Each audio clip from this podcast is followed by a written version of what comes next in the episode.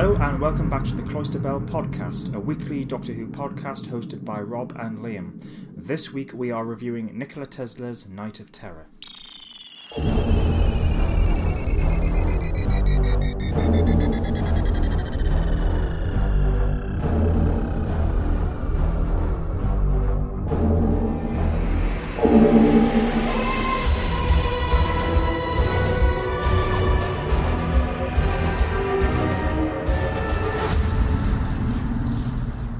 Everyone. I'm Liam, and I'm joined as ever by my wonderful co-host Rob. Hi, Rob. Hi, I'm back as well. Good to hear it. How's it going? Um, really good. I think had a bit of a strange week. Um, I didn't get to watch Doctor Who on Sunday, um, so it was midweek when I watched it. So I've been trying to kind of keep up to date with Twitter, but kind of avoid reading spoilers at the same time. Mm-hmm. Yeah, yeah. It's been Yeah. hard. been a funny week with me as well. Um, just uh, for, for work, constantly having to travel. So I had to travel um, down to Manchester on Sunday. So uh, I did get to watch Doctor Who um, when it was when it was uh, being broadcast, Mhm. but uh, in a hotel room. Um, in a really bizarre hotel where they've thought that um, it would be a wonderful idea to have the hotel room painted a sort of like a dark grey. It's quite depressing. it was a bit weird. So really, the, the best thing about the the hotel room was actually the television. It was quite impressive. So it did show off the episode quite well. Um, Um, did, did that change the mood of the episode? maybe I enjoyed it more because it was uh, something quite colourful to watch. Something compared- uplifting. Yeah, c- c- compared to the actual hotel room. But yeah, That's cool. Um, I want to say thanks to any new listeners we've got this week. We've got um, a few more followers on Twitter, things like that. The Married to Who podcast says they've been listening to Cloister Bell for the last few days, and it's really good. oh, fantastic! That's really nice of them. Thank you very much for Yeah. that. Oh, that's nice. Glad they're enjoying it. Um, yes, so welcome, listeners. Um, just something else as well, because I've got uh, I have some friends who, um, uh, unlike us, aren't particularly fussed about Doctor Who. They watch it now and again, uh, and I caught up with um, uh, a couple of them recently. I haven't seen them in months, just because we've all been busy. And one of them happened to mention that they watched Orphan Fifty Five. Uh, and so it was interesting to get a, a non-fans uh, response to that, and pretty much they thought exactly the same as us. Um, they summed it up where with um, they described it as the whole episode was "Where's Benny?" and nothing much happens. Um, so I, I thought, you know, I just thought I'd mention that. That's a non-fans reaction to Orphan Fifty Five. Yeah. Good perspective, though. Could- Um. I would have thought because maybe we, we had more expectations than the than the average viewer, Mhm. then we were a bit let down. But um, no, it was generally pretty bad. Yeah. Um, yeah, so he described it as some woman just shrieking, Where's Benny? and nothing much happens. Um, so I just thought I'd mention that because Yeah. um, I thought it was interesting getting a non fan's perspective, and they pretty much thought, um, you know, what, what we described in the last podcast.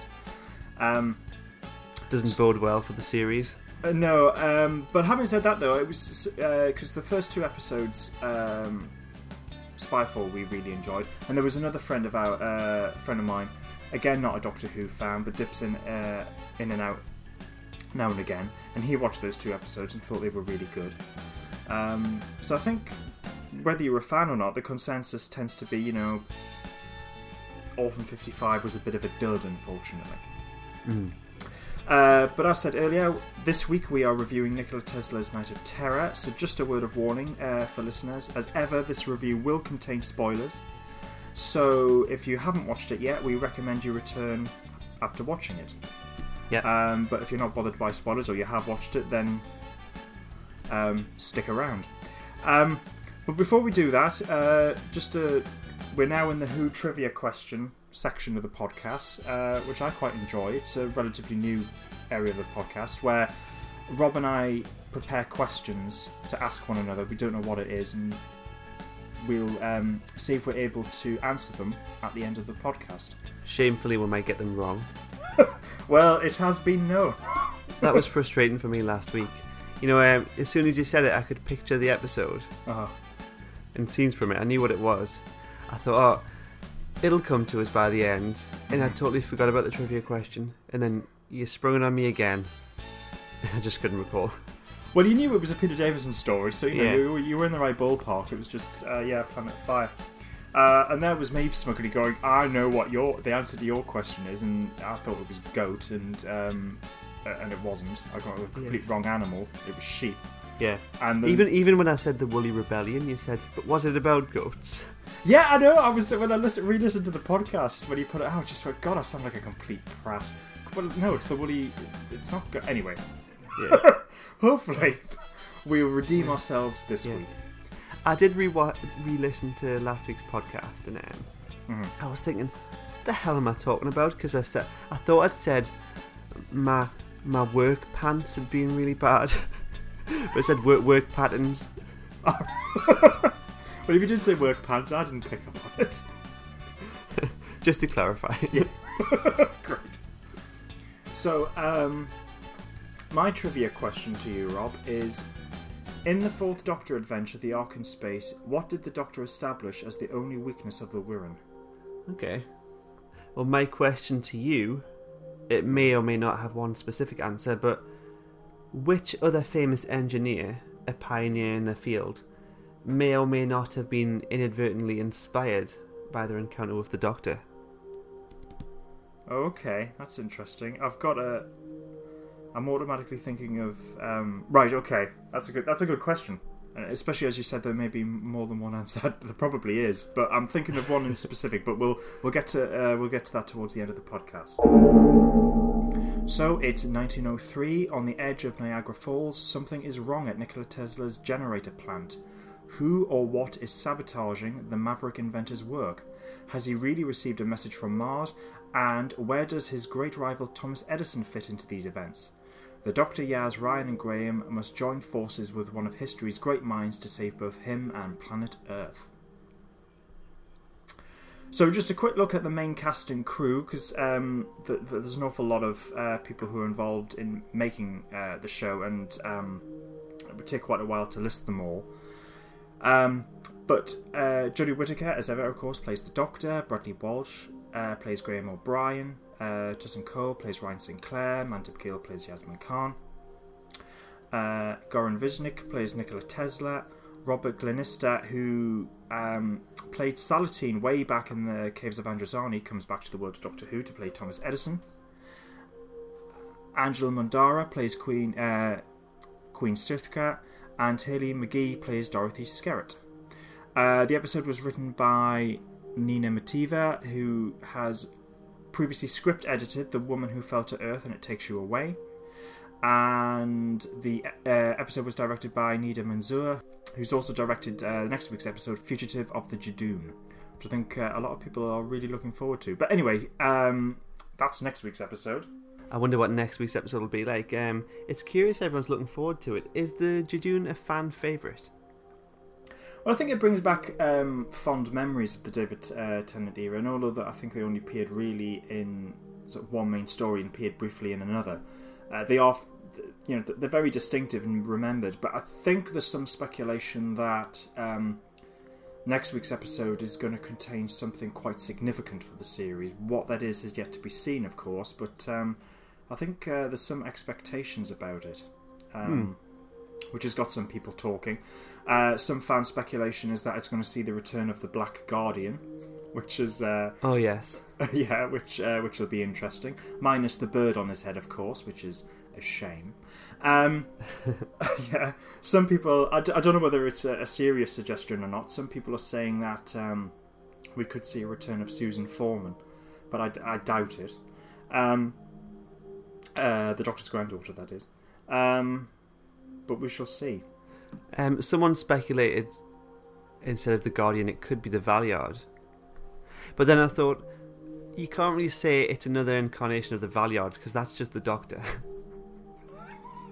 Yeah, but it's it's sort of a, a bizarre one because it, it, it is the darker side of the Doctor. But is it is it or is it some str- is it sort of like uh, of a sort of like the Watcher, a strange being in between regenerations? Anyway, so Nikola Tesla's Night of Terror. Um, this one is an episode that really hits the ground running. There's no pre-title sequence. We're straight, in, straight into the title sequence, and we are introduced to Nikola Tesla. and he has he's at Niagara Falls, and he's trying to drum up interest and uh, business investment, so he can um, carry on with his experiments. And he's quite uh, quite ambitious, very imaginative. And Nikola Tesla is a remarkable historical figure, and has you know, tends to get overlooked. He did during his lifetime, unfortunately. Um, um, with Thomas Edison getting an awful lot of the uh, attention. So it's quite nice for Doctor Who to do an episode where it looks at Nikola Tesla and has him as the main character and um, look at him and his imagination and what he was trying to achieve and compare it to Thomas Edison. Mhm. Um, but we'll get onto that. So it turns out that Nikola Tesla, um, there's sabotage going on at his um, plant at Niagara Falls, where he's trying to harness uh, the power of the, the waterfall. It it transpires that really um, aliens are looking for him, and then we're quickly introduced to the Doctor, uh, who's been scanning, f- who who's become made aware of. Um, odd energy readings uh, for the uh, for the time period that they're in, and encounters Nikola Tesla, and then, then there's the straight running, uh, the straight away running away from uh, a threat. Uh, we don't know who it is. Um, some strange man in a cowl who has the ability to electrocute people, um, and they're straight onto a train. So before we carry on with the rest of the episode, um, quite a quite a lot seem to be established, and we're straight into the story within five ten minutes. It goes at quite a lick, don't you think? Yes, and I feel like it's a, it's a great introduction.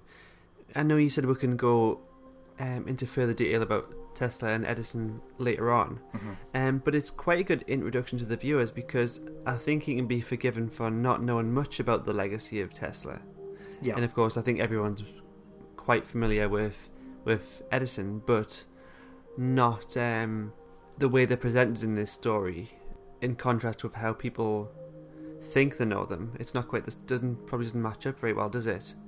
I think it's a really good introduction. Um, it explains um, the nature of who Tesla is in this story, with specifically with the investors. I think it's a it's a very good introduction. Yeah, yeah. Because in real life, you could you know you got these differences between direct current and alternating current, and Thomas Edison was more for direct current. Nikola Tesla thought uh, um, alternating was far more uh, efficient, uh, although not um, not covered in this story for I think reasons which are obvious. But um, what Thomas Edison did to try and convince people that alternating current was was bad was he would go around doing shows um, showing the effects of alternating current by electrocuting animals, Mm. including elephants, which is not very nice. I think it's safe to say that Thomas Edison was a bit of a dick. Um, so, but um, so it's quite nice. We have a, as you said, we've got a story which uh, basically depicts that. But yeah, it it picks this sort of. Uh, I think uh, I think you're right. It's it's understandable. A lot of people probably won't be aware of Nikola Tesla which is unf- which is unfortunate but understandable, and it's nice, therefore, that this episode, um, th- you know, through through an enjoying uh, enjoyable adventure, tries to correct that. hmm I have to admit, my knowledge um, isn't that comprehensive. I knew um, his association with um, alternating current. Mhm. Um, one thing I did know about him was um, that he worked on a death ray, and when he'd seen the Silurian weapon, I thought that was going to kind of inspire him to do that. but then that kind of turned up later on in the episode. Yeah. Um, on the matter of the Silurian gun, hmm there's a bit of an oops here, I think. The doctor calls it an alien gun. Um. Ah, I see what you mean. Uh, no, I wouldn't say that was a mistake because alien could uh, can just mean um, uh, something other than yourself or something unusual. I know what you mean because you know, strictly speaking, the, the Silurians aren't alien to Earth, but they're they're alien to us, if that makes sense. Yes, but the context in a science fiction television show. Yeah. yes. I- Yeah, yeah, yeah. I know what you mean, but I can forgive it that. Okay. Just so the, the listeners know, um, the Silurians, um, well, are the inhabit- inhabitants of Earth hmm Yeah, yeah. millions of years ago. Yeah, that's right. And we've uh, we've had um, you know Doctor Who and the Silurians, which was the Jon Pertwee story. We're introduced to their cousins in the Sea Devils. Uh, they're in the Peter Davison story Warriors of the Deep and the Chris Chibnall written Matt Smith story. Oh, what's it called? Is it called Beneath the Earth and In Cold Blood? Yes, with Yeah. Homo reptilia. Yes. Yeah, yeah. So yeah, I think uh, you're right. Um, the the episode uh, we're thrown s- uh, straight into the episode. It's uh, it's presented really well. We're first introduced to Nikola Tesla straight away, uh, and how you know his passion and his intelligence and what he was trying to do was established very quickly. Uh, a the threat, um, not the full extent of it, of course, because that is revealed um, as the episode goes. But the fact that there is a threat is quickly established. The, uh, the Doctor and the companions are quickly introduced.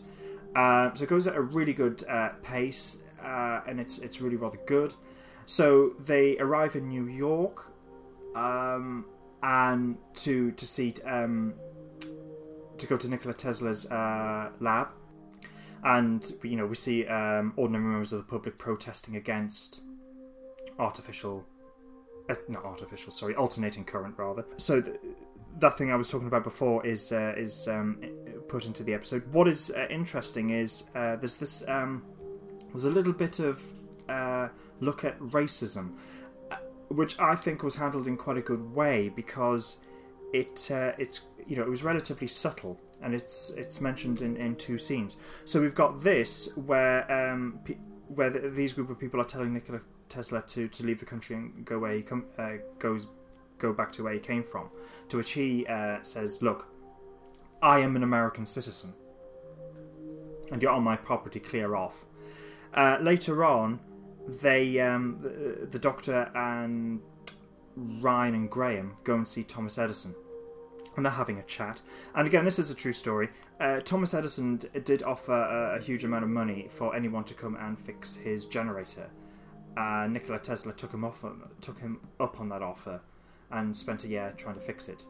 And uh, Thomas Edison didn't offer that money, but did offer him a pay rise, which n- not much of a one, and didn't offer that. I think it was um, was it fifty thousand dollars or something, a huge amount at the time, anyway. Uh, so that's explained in this scene. Um, and I love Graham's. Uh, so, so going back to uh, to the uh, to the episode, I love Gr- Gr- Graham's response, which is like, so being the upstanding businessman that you were, you paid him every penny. And Thomas Edison says, "Well, no, I offered him a, a ten ten dollars as a pay rise.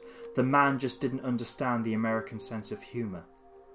Which I thought was a really good line, uh, and it's sort of uh, it, you know, it's that idea that someone other, someone who uh, has, someone who is, is foreign has come in, and uh, they can't fit in because they don't understand the humour. It's sort of like how um, you know you hear it all the time. It was like when Corbyn and certain anti-Semitic members of the Labour Party were talking about how English Jews do not understand English irony. You know that sort of thing. Um, so this was th- those were just uh, two brief moments within the episode, which uh, I thought were, were handled really well and, and covered racism in quite a quite a quick, uh, deftly written way. Uh, I just wanted to point that out. I was I was quite impressed with that. And so what ends up happening? So that is when um, because the uh, Nikola Tesla is being spied on by um, Thomas Edison. Uh, Thomas Edison has hired people, so that's why the, the Doctor and uh, couple of her friends have went to see Thomas Edison. Uh, in the meantime, Tesla and Yaz, because they've come across this alien artifact, which is, looks like it's a surveillance um, thing, surveying Tesla. And we then establish that actually that there are these aliens um, hidden in the atmosphere uh, in a spaceship who have been specifically looking for Tesla. Just a sort of interesting idea because you wouldn't have expected that. And how is it explained that they were just on the lookout for someone with the capability? hmm Yeah, yeah. Or did they have foreknowledge of Tesla? Um, that's a good question. I think um, the way that I picked up on it was that they didn't have foreknowledge of Tesla. They just, uh, th- through their need and surveillance, they became aware of his brilliance and that he would have the expertise that he wanted, uh, that they needed, rather. So finally we encounter the aliens and uh, and the threat is established. But really, what I quite like is um, the themes of this episode, which is looking at uh, the different approaches to intelligence and um, the inventing spirit, if you like. And there's these these comparisons between it. So um, there's a sort of a comparison between the Doctor and Tesla, in that they are both intelligent, they both invent, and they both have companions. In in in Tesla's case, it is um, Dorothy Skerritt, who both share in the excitement of the world that they now inhabit because they've come across this brilliant person. So Yaz, uh, Graham, and Ryan are that for the Doctor, and Dorothy is that for um, uh, for Tesla. Yes, it's almost like um, she's just like one of the companions because she's abandoned everything that um, she thought she wanted in life Mhm. just to run off of him Yes. on this adventure. Yeah. Uh, so, so I thought that was good. Uh, and then what it is, so we have these uh, alien creatures, uh, the Skithra, and what it is is that um, they need their ship repaired, which is why they're after Tesla because he has the technical knowledge and ability to repair their ship. Hmm Um, and you go right, okay. And you think fair enough. It, I, that in of itself is a, you know is a, is a fair fair enough idea. But you could go well. It's a bit it's a bit sort of nondescript, but it goes a bit more deeper into that. Um, uh, because what it is, it's established is that they what they do is they don't create anything themselves. They steal other people's creativity. Effectively, they steal other people's technology and utilize it for their own ends which is interesting because I think so. We've had the comparison between Doctor and Tesla, as we've just said, and I think there's a there's a bit of a comparison between Thomas Edison. So uh, there's the idea that they profit from other people's hard work and imagination, uh, because you know um, uh, Tesla has his own lab, does his own you know has his own thoughts, uh, tries to do his own thing. hmm Thomas Edison, uh, who had you know, good business sense, uh, you know, and, and did have scientific understanding, but you know, we see him with a workshop of other people doing the work. Yes, and when you look at the Skithra, is that what they're called? Yeah, yeah, You've got the the queen, and then the the other scorpion creatures don't really bear resemblance. They're more like drones, hmm more like the the scientists. yes, yeah, yeah. yeah. Yeah. So, uh, I mean, it's not hammered home, uh, but you know, it, it, it, it- But having said that, though, it is uh, it is obvious comparisons to make. Yeah, I thought that was quite good and uh, an interesting way to, to look at um, scientific genius, if you like. However, the face-off with the Doctor and the Skithra was not the same as the um, the final kind of relationship between Tesla and Edison. No, no, that's true. Yeah. So, saying that um, Edison wanted Tesla to um, work for him, but he lied about the reward that he'd pay, the payout, and the aliens, they said that uh, they'd destroy the planet if Tesla didn't join them. hmm Could they have been bluffing, kind of like the Sycorax? There could have been, um, but I think that uh, they clearly had the capability and the, the willingness to go around on a, on a, on a rampage. That they, they they clearly had the ability and the, and the desire to um, to attack things. But likewise, Edison had the ability to pay out. Yes, that's true. That's actually a very good point. I never considered that. Yeah, that's a good point. They may have been bluffing.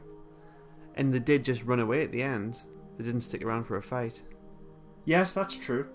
Yeah, that's yeah. Actually, that's a really yeah. That's a very good point. I'd never considered. Yeah, I never hadn't considered that. It's quite a good moment. Um, Tesla's kind of overwhelmed with this burden that he's got. Yeah. Um, and this seems like quite a realistic representation of a person. Typically, a fictional character in a situation might kind of just forfeit their life if they're presented with a kind of a no-win scenario. hmm You know, if it's me or the earth, oh, you know, okay, I'll just sa- sacrifice myself. I mean, they Yeah. might they might go um, dragging their heels, but it's a, it's just too much for them to process, Yeah. and that's that's a more realistic um, representation of a person, isn't it? Yeah, yeah, you're right, and I think um, I think that's probably one of the highlights of the episode. Actually, um, because uh, as I said before, this is quite a, f- a fast-paced episode. Um, an awful lot happens, uh, and it goes at quite a good pace, and there's some nice action scenes in there. But then it just has this moment of contemplation. So we have this threat um, because it, it's quickly established that um, the Skerrit are up to no good. So helping them technologically, they could pose a threat. So you don't you don't want that. So what they do is go well. Give us Tesla, give us what we want, or we'll destroy the Earth, as as you pointed out. And yeah, I think that was a it was a really good scene. Tesla does react in a very real, in a very relatable way, Mm. and it, uh, that whole moment was written very well and acted very well. Um, Definitely. So it, it had a, it had um, uh, emotional resonance to it. And they use um, Tesla's invention that was meant to harness energy from the Earth. Mm-hmm. They use that to to defeat the aliens. Yeah. And I think um, it was a good build up by showing the Niagara Falls um, generator. Mhm. um, because that that's kind of a similar kind of um, thing of him harnessing the ener- the raw energy of the earth. It's not like his final this invention at the end just came out of nowhere. Um, it was kind of foreshadowed in the story by the by the um, by the generator at the beginning. Mm-hmm. Um, and again, it's it's a case of the episode is so you're right. It's um, that's really good uh, writing and, and payoff. mhm. Um, but again, it's it's something grounded in historical reality because Yes. that that location and that idea that Tesla had was real. yeah. Um, but and he again- might if he was a fictional character in this story. Mhm. um, well, given that he's a real person, he's been presented with all the beats of it that a, a fictional character would need to be um, understood. Yes, yeah, yeah, yeah, you're right. Um, so, so- what you're saying is, regardless of whether he is um, fictional or, or not, you still have to present it uh, very well in terms of the writing, Yeah. and it's it's written very well, both in terms of his character, dialogue he's given, and um, uh, how the pop, plot concludes. So yeah, I totally agree with that. Yeah, We see the TARDIS blue again. yeah, that um, yeah, the the the TARDIS interior. we saw that in um, in Spyfall Part Two after the Doctor had been to Gallifrey. Mhm. She was obviously feeling blue. Yes, the yeah. TARDIS reflected that. Yeah, which I thought was I thought that was a nice idea that because we, we haven't seen that before, uh, but doesn't mean that the, the show can't do that. I thought that was a good idea that somehow the uh, the TARDIS reflects the Doctor's mood. Yeah, Um, uh, and here it's because of um, they have to f- focus the the TARDIS's energy into powering. Um, uh, I don't know. I don't know what you call it. Tesla's tower to destroy the uh, destroy the alien spaceship. Yeah. Um, uh, and it looks beautiful, doesn't it? Oh yes, I do love the new TARDIS, but Hmm. it was all it was all very amber all the time, wasn't it? And dark. hmm Yeah, yeah, yeah. So it's it's great that it can, can just kind of um, change color and shift the mood. Yeah, and in fact, because uh, there, there's some remarkable uh, shots in this, and I think one of my favourites is there's a moment where um, we have a, a long shot uh, inside the, the console room, and everything's lit blue, and it's just Tesla standing there. And he's Mhm. sort of got a, a William Hartnell like pose, doesn't he? He's standing there looking grand, holding his Yeah. lapels. But it's a, it's a fantastic shot. So I can't really fault a single character in the story, can you? From the performance and the kind of um, the way they were written. No, I can't either. I think, uh, that, yeah, I think um, the writing's very strong. The the the, um, uh, the actors, uh, all of them. I mean, I think uh, I think the real highlight is um, is Nikola Tesla himself. But everyone gives a, a, fantastic performance. But I think I have to, I do have to single out. Um, uh, I hope I'm pronouncing the name right because I wasn't sure when I was listing the cast and crew. But uh, Anjali Mohindra. Uh, she's the actress who plays uh, Queen Skithra. Yes. Um, because to play that, uh, to, I mean, because a good act, uh, having the ability to act is uh, you know, th- a good performance is a good performance and, and should be uh, lauded. So you know, th- those playing Nikola Tesla and uh, Robert Glenister playing Thomas Edison, you know, th- that's great performances and, and we can enjoy them and, and praise them as such. But playing something like Queen Skithra, uh, it's not a it's not a natural performance and. Um, it, you know, but she, but she does that really well. Yes. Um, And this, of course, um, she's also acted across from David Bradley and Dave the Clown. Because she's Rani from Sarah Jane. oh, of course, I hadn't clocked that. sorry, I thought you realised. No, no, I hadn't. Uh, but now that you mention it, I ah, that completely passed me by. Right. Okay. If you go back and watch it, you can totally see it in the see it in the eyes. Yes. No, no. Because uh, now that you've mentioned it, it's sort of. Oh, yes. Of course, I should. I, I should have realised. Yes. Well, yeah. I mean, uh, I think I probably have to single out because playing that sort of thing, you, uh, it's not an easy performance. I think to to play a character like that, but she does it No. really well. And I think um, I quite like the design of uh, of of her as as the Queen Skithra. I mean, a lot of pe- a lot of people have said that th- there's an awful similarity uh, between the look of this and um, oh, it's in um, Uh, The Racnoss. Dyrachnos. That's it. In uh, I think that's a fair point to make because I think it kind of strikes us all, doesn't it? Yeah, yeah. Because I remember uh, she uh, there, there was a quick shot of her in the uh, the series trailer, and I, like many other people, thought, "Oh, are the Racnoss coming back?" So th- there is that design similarity, but um, but it's nonetheless a good design. And the teeth look weird; they're sort of upside down, aren't Mm. they? Yeah. yeah. But uh, but it worked. It was good. It, it did look good. I was, um, well, I guess as a viewer, I was a bit concerned that she was coming back to the show after Sarah Jane. But a lot of actors will um, play multiple characters in the show. Yeah, yeah. Obviously, we've had Colin Baker, Yes. Yep. um, Maxil, um, and the Sixth Doctor. yeah. Yeah. um, Peter Capaldi. yes. Yeah. Yeah. he's had, he's had three characters if you include um, Torchwood. Torchwood. Yeah. Yeah. Yeah. That's true. Yeah. Yeah. That's right. Of course, we had Edison in the TARDIS traveling. Yeah. The Doctor doesn't often use the TARDIS during an adventure. Yes, that's true. hmm Um, in um, was it Day of the Moon? No. What was the um episode with the silence? Oh, uh, are you talking about the Impossible Astronaut? Yes. Who was the president in that episode? Uh, Nixon. Yes, and Nixon travelled in the TARDIS. And um, I don't think fans were very happy with that, were they? I wasn't aware of that. I think if it's done uh, once in a while and sparingly, I think it's fine. Because yes, I think it can it, it can easily be used as a uh, as a as a plot contrivance, where really what the TARDIS uh, effectively is is just a means of getting the Doctor and the companions to anywhere in time and space, and then kickstarting the adventure. Um, you don't want to go down the lazy route of just using it as effectively like a like a bus or something. It was cool seeing the uh, the gang in the outfits, the contemporary outfits. Yes, uh, the looked, train. Yeah, yeah, they, they all looked great. Yeah. Um, yeah, uh, once again, very good, uh, very good costume design. hmm Did you ever think at any point that the Silurians or the Ice Warriors might show up? Uh, no, actually, did you? Well, no, but it, you know you never know what's going to happen, and just with the Silurian gun showing up, um, and of course the the communication with Mars that Tesla was ha- thought he was having. Yeah, that's true. I think um, this uh, the way that the the the, uh, the thing to do with the communication of Mars. If there's a if there's another Doctor Who story it reminds me of, I would say it was probably more Pyramids of Mars.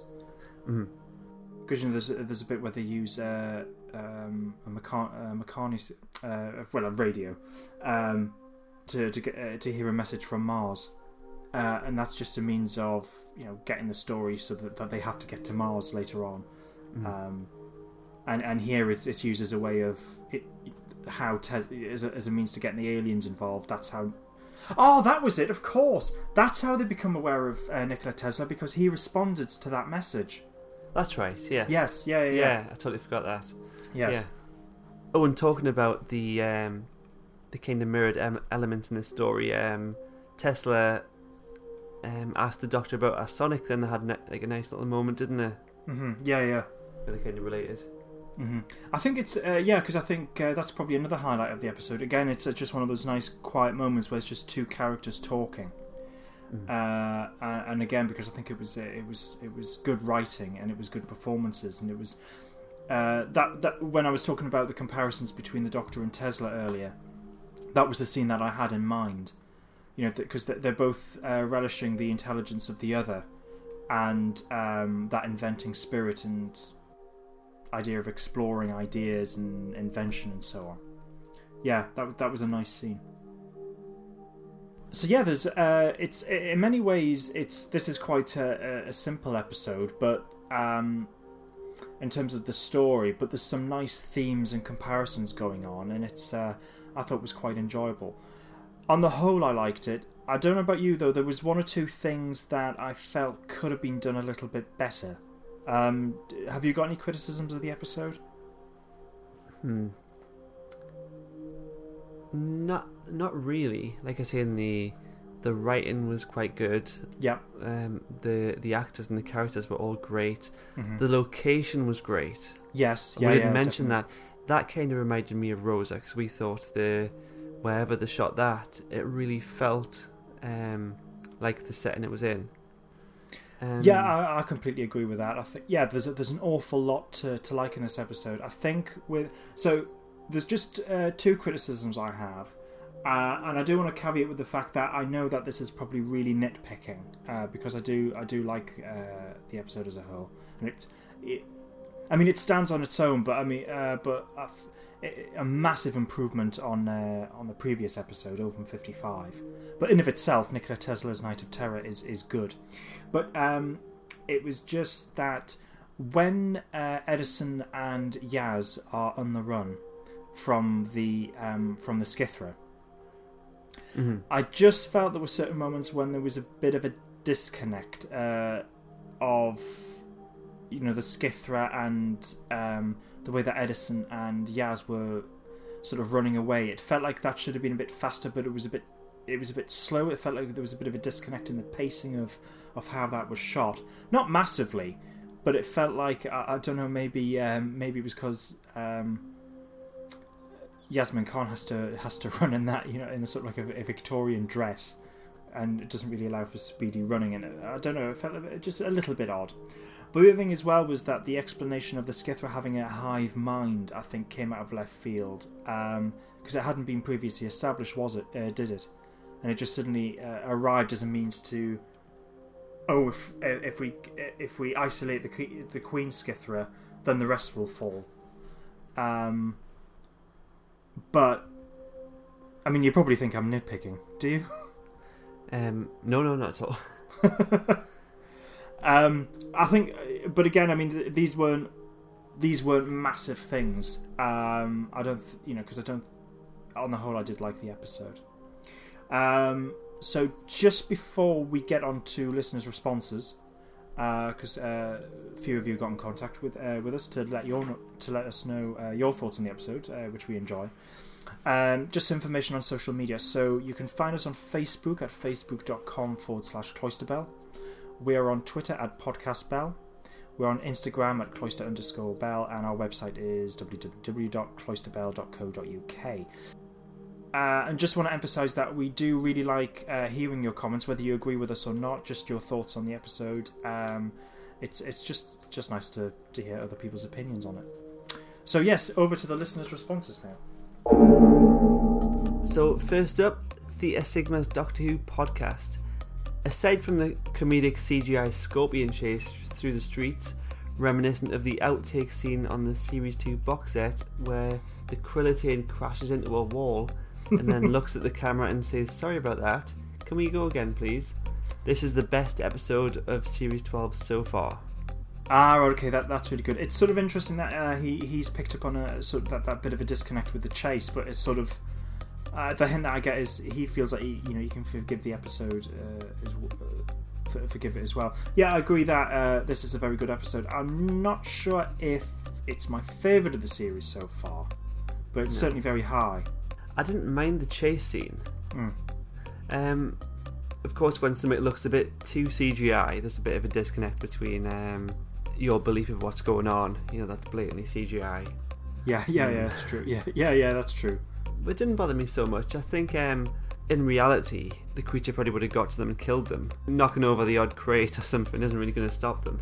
The bit that did find me uh, that I did laugh with was, I mean, I can understand because I mean, you you you know, we'd probably do the same thing in a, you know because you're just desperate.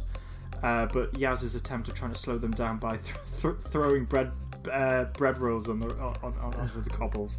Something they didn't intend to be funny, but it was. Possibly, yeah. Bad Wolf 66 says, It was better than what we were given last week. Mm-hmm. I'm glad they didn't tarnish Tesla's image. I think Doctor Who is one of the first sci fi shows to actually acknowledge Tesla.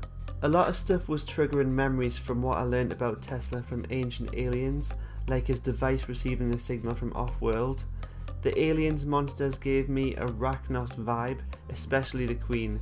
It sounded like the same actress who played the Racnoss Queen, but I do not have a clue. I like the idea that they were scavengers and didn't invent a single thing which they owned. It was one huge metaphor about Thomas Edison, but they couldn't say it directly. yeah, I think I agree awful, uh, pretty much. I think that's a very good uh, summing up of it. Uh, just to clarify, because uh, we mentioned it before, but uh, yes, there is that comparison with Arachnos, but no, it is a different actress uh, playing the role. But there, there is a sort of a, a bit of a similarity with the performances. But that, I don't think that's a bad thing. I still think it's a good performance. Yes. Um, but yes, that, that comparison, that comparison is there. Um, so yeah, I think that, I think that's a good summing up, actually. Yeah. I know they didn't say the comparison um, directly, but it perhaps maybe it was a bit too much on the nose. Yeah, possibly, but I mean, because uh, I mean, Thomas Edison has gone down in history and, and, will always be remembered, and he, you know, he did do, remarkable things. Because um, there's nothing wrong with, in fact, it's, it's, actually very important. You know, someone who gets a previous invention and improves on it, and this, you know, the, which is he's famous for with with regards to the light bulb, but. He wasn't a particularly pleasant man, and he was very ruthless with uh, with patents. Um, in fact, it's the reason why we. I mean, I another legacy of his is, is Hollywood actually, because uh, he ended up owning the patent for 35 millimeter film, and was very uh, ruthless in trying to to, to get you know, squeeze money out of people who were who were making films. Um, and he even had a, a sort of a racket uh, for, uh, for for people who would use it. So people said, "I can't be dealing with this."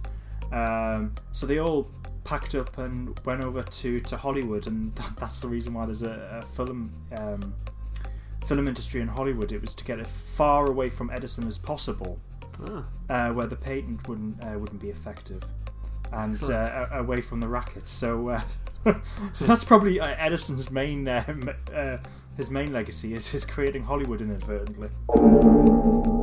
On Twitter, IB, um, the Twitter handle is Times Up 18, said, My feelings having been a fan for over 50 years is that the aliens can be better designed, human eyes on an alien.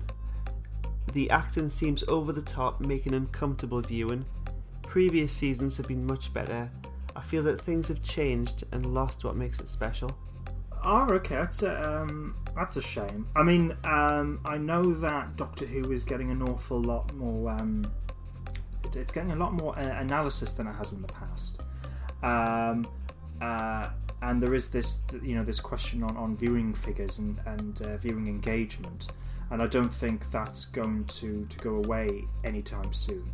I think it's interesting with the current run uh, under Chris Chibnall. There's, uh, I think there has been uh, unwarranted criticism um, but I do think there has been some legitimate criticism. Um, I think the previous series had uh, Jodie Whittaker's first. Um, it, it, there were good episodes in there, um, but I did think the show maybe as a whole lost its spark for that one year.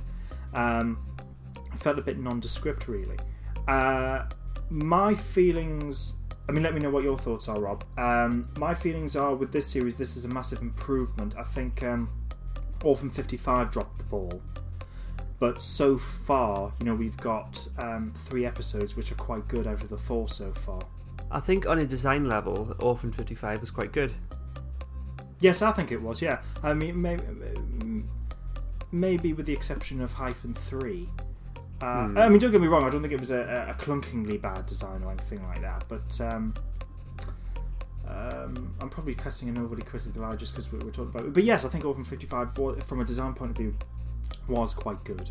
That point with regards to the Skithra, I mean, given the sort of character it is and the design and everything like that, I don't think it's something that you, you could have a downplayed naturalistic performance of it. I do think there has to be um, over the top, maybe slightly camp um, attitude towards it, and that's the only way that that sort of thing excels at. I mean, I, I do think Doctor Who's always had a sort of uh, a, a camp element to it and had been larger than life, Mhm. uh, but sometimes it has been a bit more grounded in reality or grounded in something, and that's probably when it's at its best. Um, One of the criticisms was human eyes on an alien. Now, with the Skithra, there was a bit of an. It wasn't very coherent here. You had the the drones, mhm. which were the scorpions, which they didn't have human kind of features on the faces, and then we'll have the kind of the queen, Yeah. um, who is not CGI. She's a, a practical element apart from the tail, I guess, Yeah. and she does have human features on her face. yes. Um, so it doesn't kind of um, add up there. But I feel like having the human eyes is important. It um, you can communicate a lot of emotions and stuff um, through eye contact, and of course the doctor and her have a bit of a face off at the end. Mhm. If she was facing off with just one of these one of these kind of generic scorpion creatures, um, it wouldn't have had the same effect, would it? No, that's true, and I think uh, Doctor Who has been at its best where, in terms of the villain when it has recognised that. Uh, that there are, you know, there are exceptions, the Daleks being one, of course. Uh, but yeah, because because Jon Pertwee famously said that his favourite uh, monsters in the show were the Draconians, and the focus that he gave on that was because of the design and the fact that you could see the actor's mouth and eyes, and so um, you you as an he is an actor, but also as a viewer, you, you could see the emotion, and it was a, and it provided a lot more effective drama. Um, so yeah, Doctor Who The Target World podcast said, Great fun episode, great guest cast. A shame about the monster. A shame that the monster wasn't great. If the monster had been better, we would have had a classic. Yeah, that might actually be a, a, a fair point to make. I mean, I, I don't have any major problem with it, but I mean, as we said, that, uh, and a lot of people have made the same comparison, it is quite similar to the Racnoss. So maybe if if the design was something where um, you know that, that comparison couldn't have been made, um, yeah, possibly. On Twitter, Tony Filer said, Good pacey runaround and a celebratory historical that did what it should, putting Tesla front and centre as the cause of the Doctor's involvement and instrumental in the solution. Villains were Racnoss light and forgettable, but rendered with impressive CGI, more rewatchable than 055. Oh yeah, without a doubt, definitely agree with that. Yeah, yeah. yeah. Doctor Who Target Files said, Good fun Doctor Who, great guest cast, and an enjoying look at history. Yeah, I think that's uh, That's a good point. I feel Yeah. like the story didn't deviate much from historical events, but it did kind of um, make sense and legitimize, um, if that's the right word, um, Tesla's um, communication with Mars. You know, it t- takes the absurd thing and makes it um, kind of fit with this story. Yeah, I think this is probably a case of when Doctor Who does a pseudo historical and does it well. Uh, I would quite like, just because we're talking about historicals. I mean, I, when it goes back to um, classic Doctor Who and the Hartnell era, when it did straight historicals, if you like, they, you know, they remain some of my all-time favorite Doctor Who stories. I think in the modern era, maybe you couldn't do that, but I would like it maybe once in a while if, if Doctor Who did a straight historical. I think it'd be quite interesting to see how that would pan out. But yeah, in terms of a pseudo historical, I think this works really well. You've got um, you've got the entertaining run around science fiction, entertaining uh, elements of it, but it's you know there's enough there's enough there which is which is grounded in real history and enough um, tantalizing aspects to, to find out more about Tesla. Yeah, I mean history is quite um, quite intriguing, entertaining at times, and um, it would be nice to have a story that isn't reliant on um, on aliens or another power. Mhm. Yeah, Uh, like um, the Aztecs is one of my favourites. Yeah.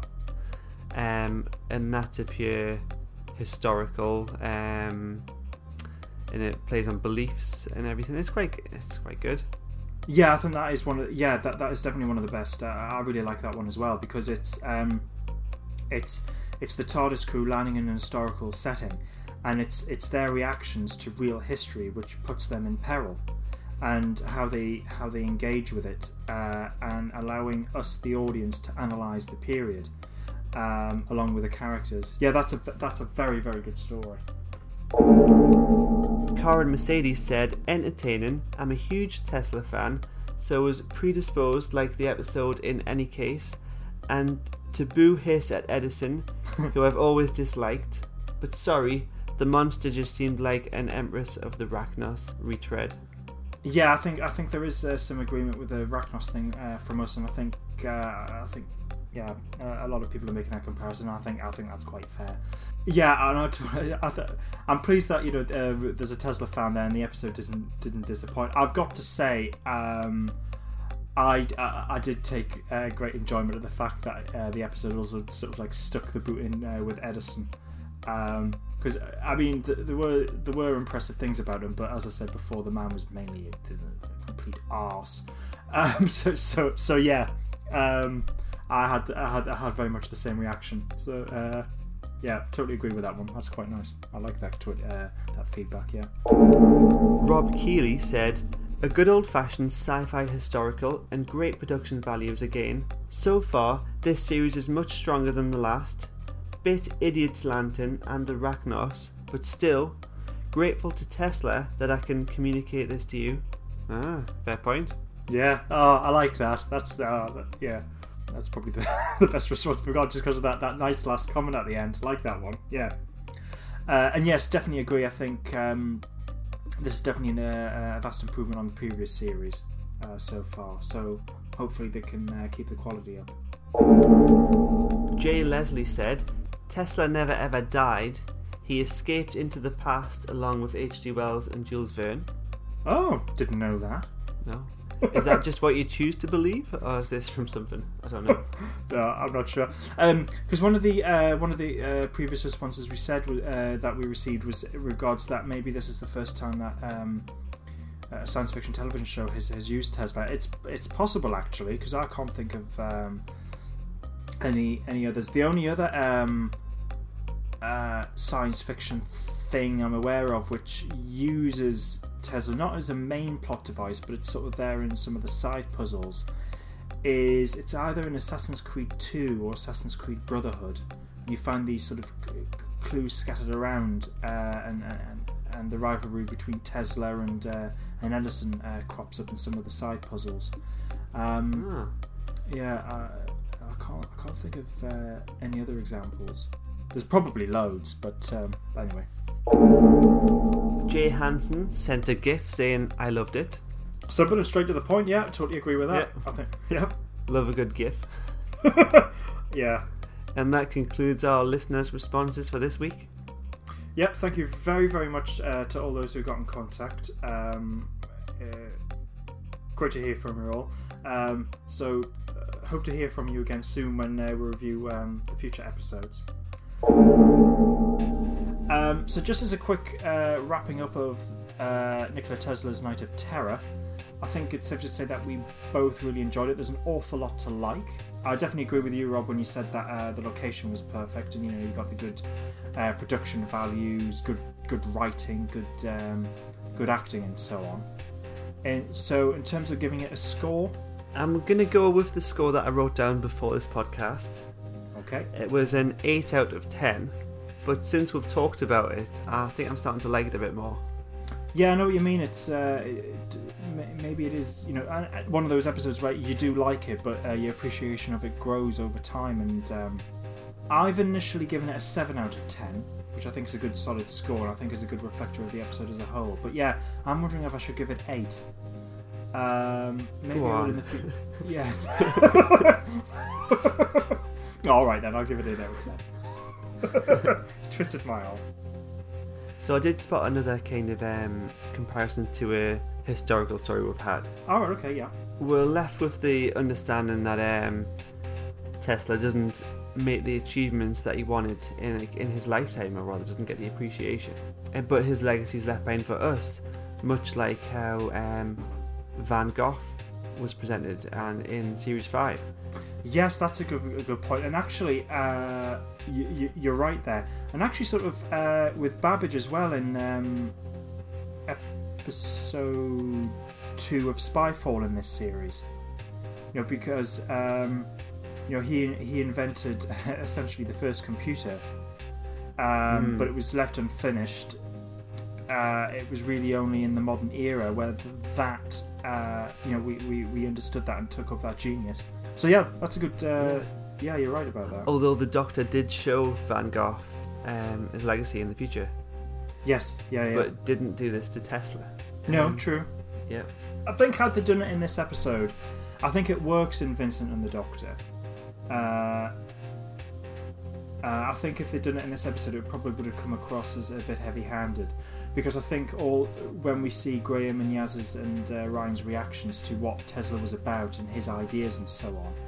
Uh, because you know it pops up and goes, you know, uh, so he came up with the idea of Wi-Fi. He's like, oh yeah, you know, I think I think that's uh, enough to, to present that. I think had they then you know took Tesla to the modern era and showed him, I think you know, that aspect of it, maybe it could have, you know, maybe it would have been quite nice, but I think it probably would have been heavy-handed a bit. I don't Mhm. know. Yes. So, um, earlier in the podcast, we both asked each other a question. So, see if we know the answers. So, Rob, in Yes. the fourth Doctor adventure, The Ark in Space, what did the Doctor establish as the only weakness of the Wirrn? Right, I'm probably going to get this wrong.